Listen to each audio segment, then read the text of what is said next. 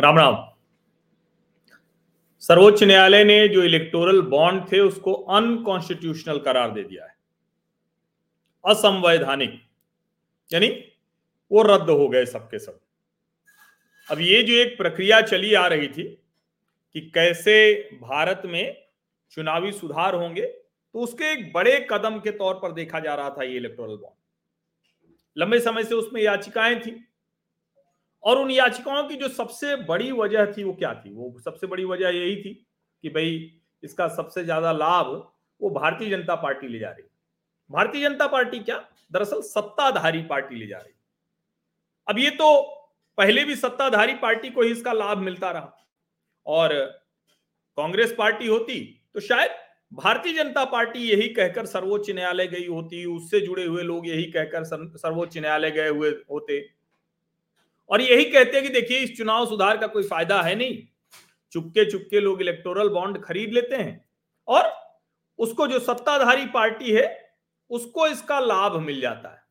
ये मतलब सबसे आसानी से, जिसको कहते हैं ना कि सबसे आसानी से ये एक नरेशन या एक कहें कि सबसे आसान आरोप है, जो लगता है।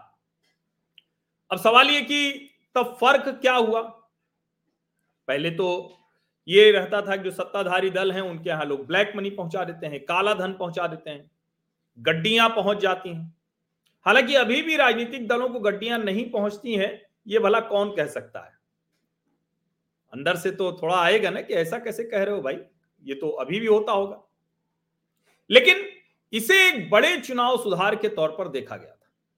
अब ज़ाहिर है, अब जब सर्वोच्च न्यायालय ने इसे रद्द कर दिया है तो इसके प्लस माइनस कहे जाएँगे। अब चुनावी बॉन्ड के ज़रिए चंदा नहीं मिलेगा। स्टेट बैंक ऑफ़ इंडिया पूरा रिकॉर्ड चुनाव आयोग को देगा। और जो एकदम स्पष्ट कहें कि क्या क्या कहा है तो पहले वो मैं बता देता हूँ, फिर जरा ये जो है इसके इस पे भी थोड़ा बात करेंगे। Chief justice of India D Y Chandrachud की बेंच थी और उन्होंने कहा there are two opinions one by myself and another by justice Sanjiv Khanna both arrive at the same at same conclusion there is a slight variance in the reasoning यानी मेरा और संजीव खन्ना दोनों का जो जजमेंट है वो लगभग एक जैसा है दोनों के निष्कर्ष एक जैसे हैं। बस थोड़ा सा रीजनिंग यानी किस आधार पर हम वहाँ पहुँचे हैं वो थोड़ा सा बदल गया है। जैसे मैथ में कहा जाता है ना कि आ, कोई सवाल हल करने कई तरीके होते हैं लेकिन अंत में क्या है? तो अगर L H S equal to R H S दोनों में आ रहा है तो ठीक ही है। तो सुप्रीम कोर्ट ने पहला क्या कहा कि political parties are relevant units in the electoral process and information about funding of political parties is essential for electoral choices ये बार बार कहा जाता है भैया पैसा नहीं मिलेगा फंड नहीं मिलेगा तो कोई चुनाव कैसे लड़ेगा? तो राजनीतिक दलों को चंदा मिले। दूसरा क्या? सुप्रीम कोर्ट ने कहा, Supreme Court holds the anonymous electoral bond scheme is violative of right to information under article 19 one A ये संविधान का अनुच्छेद 19 एक अ, जिसमें जो राइट टू इंफॉर्मेशन है तो उसके तहत ये उन्होंने कहा कि उसको ये वायलेट कर रहा है। मतलब ठीक नहीं है ये, चुपचाप जो एनोनिमिटी रहती है, यानी पता न चले। सुप्रीम कोर्ट ने यह भी कहा कि infringement to right infringement to the right to information is not justified for the purpose of curbing black money आप ये जो कह रहे हैं भाई काला धन पर हम रोक लगा रहे हैं, लेकिन चुपचाप कोई आदमी आके दे जाए तो ये ठीक नहीं है। अब इस वक्त सब प्रसन्न है, सब कह रहे हैं बड़ा अच्छा निर्णय सर्वोच्च न्यायालय ने सुना दिया।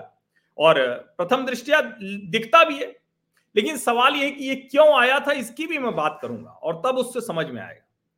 सुप्रीम कोर्ट ने यह भी कहा कि ये जो कितना भी पैसा दे सकते हैं, ये अनकॉन्स्टिट्यूशनल है, असंवैधानिक है। और जो भी कंपनियाँ हैं, जो भी देने वाले लोग हैं, कॉरपोरेट हैं, वो साफ़ साफ़ बताएँ, पता चले। अब ठीक है, अब इससे दो चीज़ें हो गई। एक तो ये है कि भाई, ये जो सर्वोच्च न्यायालय का निर्णय आया, लंबे समय से था और अच्छा है कि 2024 के चुनाव के पहले आ गया। क्योंकि ये कहा जा रहा था ना कि इसका लाभ भारतीय जनता पार्टी ले ले रही है, जम कर ले लेती है और दूसरे लोगों को इसका लाभ नहीं मिलता है। कांग्रेस विशेष करके कहती थी कि हमारा तो फंड ही सूख गया है, इसीलिए देखिए हमको डोनेशन फॉर देश कैंपेन चलानी पड़ी।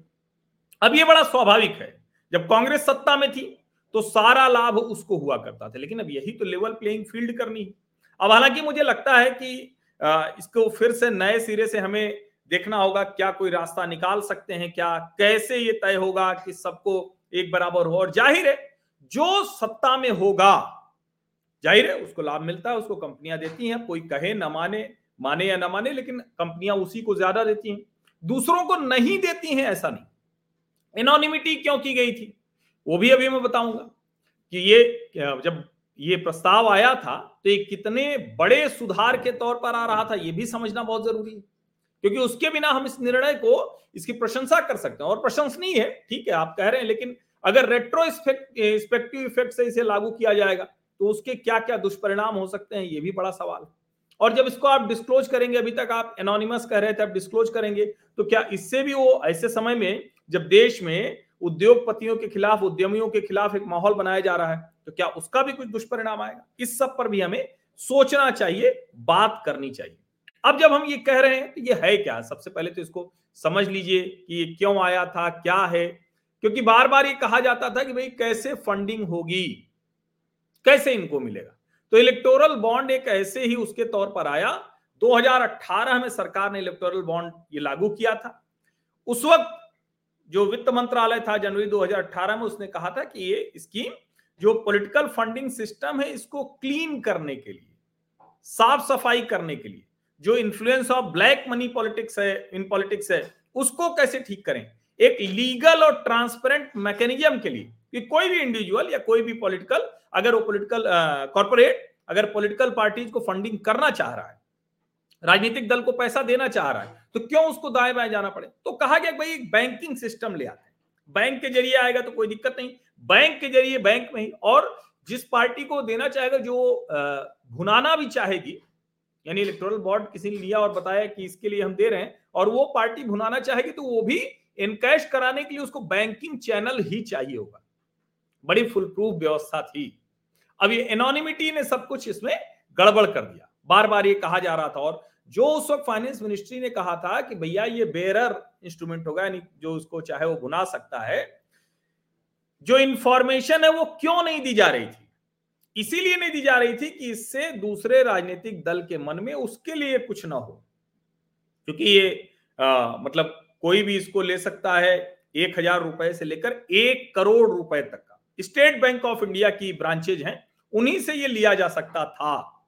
अब चूँकि ये बैंक से ही लेना था बैंक के ज़रिए जाना था बैंक से ही पैसा देना था तो सबसे फुल प्रूफ सिस्टम माना गया था। क्योंकि अभी आपको टीवी की बहस में ये सारी चीज़ें या जो इसके पक्ष में लोग बोल रहे हैं कि बहुत शानदार निर्णय आया है, वो ये वाला पक्ष बहुत कम बताएँगे। इसकी चर्चा ही बहुत कम होगी। जबकि मुझे लगता है कि इसकी चर्चा ज़्यादा होनी चाहिए कि इसके आगे कौन सा सिस्टम आएगा। ये दस दिन के लिए खुलता था कि अब परचेज किया जा सकता है, जनवरी, अप्रैल, जुलाई, अक्टूबर। इसका मतलब यही था कि हर तिमाही में एक बार यह अवसर मिलता था। ये 2018 में ये सब चीज़ें आई थी। अब इससे क्या हुआ? कहा गया कि भाई बहुत सी चीज़ें ठीक होंगी। लेकिन फिर वही, जिसको पैसा ज़्यादा मिला वो तो कह रहा ठीक, यानी ज़ाहिर है सत्ताधारी पार्टी, जिसको नहीं मिला वो कह रहा गड़बड़ है। एक बार उर्जित पटेल ने भी इसके बारे में कुछ कुछ बातचीत की थी कि कैसे होना चाहिए, डिजिटल फॉर्म में होना चाहिए, फ़िज़िकल फॉर्म में नहीं होना चाहिए, ऐसे कई चीज़ें इसमें शामिल हुई थी।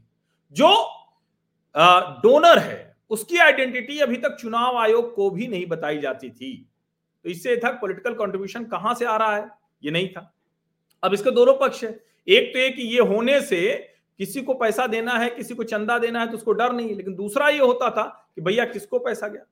अब मार्च 2018 से जुलाई 2023 के बीच में तेरह हज़ार करोड़ जो विभिन्न पॉलिटिकल पार्टी हैं, उनको गया। लेकिन जो सबसे बड़ा पैसा है, अट्ठावन प्रतिशत, वो चला गया किसके पास? ये बीजेपी के पास। ये चला गया। अब यहीं जाके सारी गड़बड़ हो गई। जो इलेक्शन कमीशन ने जनवरी 2023 में बताया तो उसमें जो चार राष्ट्रीय पार्टियाँ हैं, बीजेपी, तृणमूल कांग्रेस कांग्रेस और नेशनलिस्ट कांग्रेस पार्टी, इनको मिलकर जो पचपन दशमलव ज़ीरो नौ परसेंट, जो 21-22 का इलेक्टोरल बॉन्ड है, उसमें आया और उसमें भी सबसे बड़ा हिस्सा भारतीय जनता पार्टी को आया।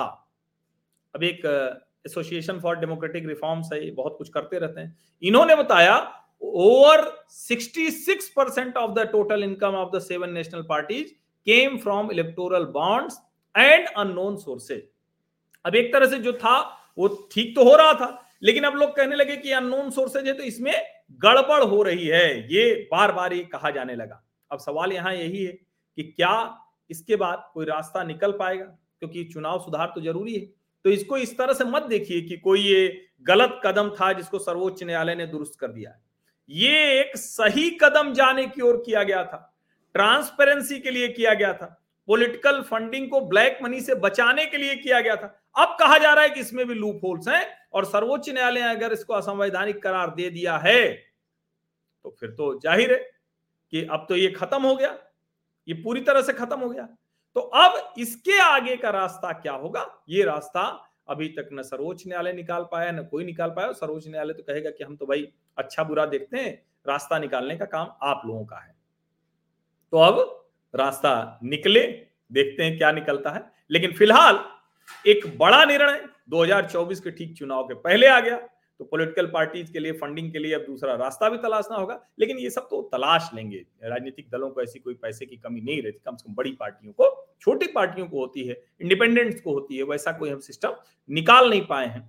अच्छा है ट्रांसपेरेंसी के साथ आ जाए, उधर चले जाए, लेकिन अच्छा है कि लेकिन हो बैंकिंग चैनल के ज़रिए ही ये नोट की गड्डी पहुँचाने वाला, बोरा लेके और ऐसे गड्डी लेके और ब्रीफकेस लेके बैग लेके जाने वाला ना हो। तो हम उम्मीद करते हैं कि जो चुनाव सुधार का लंबा रास्ता हमें तय करना है, वो थोड़ा जल्दी तय करेंगे आप सभी का बहुत बहुत धन्यवाद। सब्सक्राइब करिए नोटिफिकेशन वाली घंटी दबा दीजिए लाइक का बटन दबाइए। और चंदा भले न दीजिए, लेकिन इस विमर्श को आगे बढ़ाइए। चंदा देना चाहते हैं इस हमारे अभियान को तो उसके लिए सब तरीके हैं आपके सामने हैं, और हम तो सारे चैनल वैसे ही हैं जो सीधे सब कुछ उस पर टैक्स सरकार को देते हैं। तो वो आप कर सकते हैं। बाकी आप, जिसको कहते हैं, कोई भी सहयोग करना चाहते हैं तो उसके लिए हमारा व्हाट्सएप नंबर है, उस पर बातचीत कर सकते हैं। वो मैंडेटरी नहीं ज्वाइन बटन भी सिर्फ़ इसीलिए लगा दिया कि सहूलियत हो। मतलब कोई ऐसा नहीं कि उससे बहुत ज़्यादा कोई आर्थिक धनागम हो जाएगा, इसके लिए नहीं लगाया है। तो आवश्यक है, वो बहुत ज़रूरी है। फ़िलहाल सबसे आवश्यक, ये जो सार्थक, सकारात्मक राष्ट्रीय विमर्श है, इसको थोड़ा मज़बूत करना। बहुत बहुत धन्यवाद।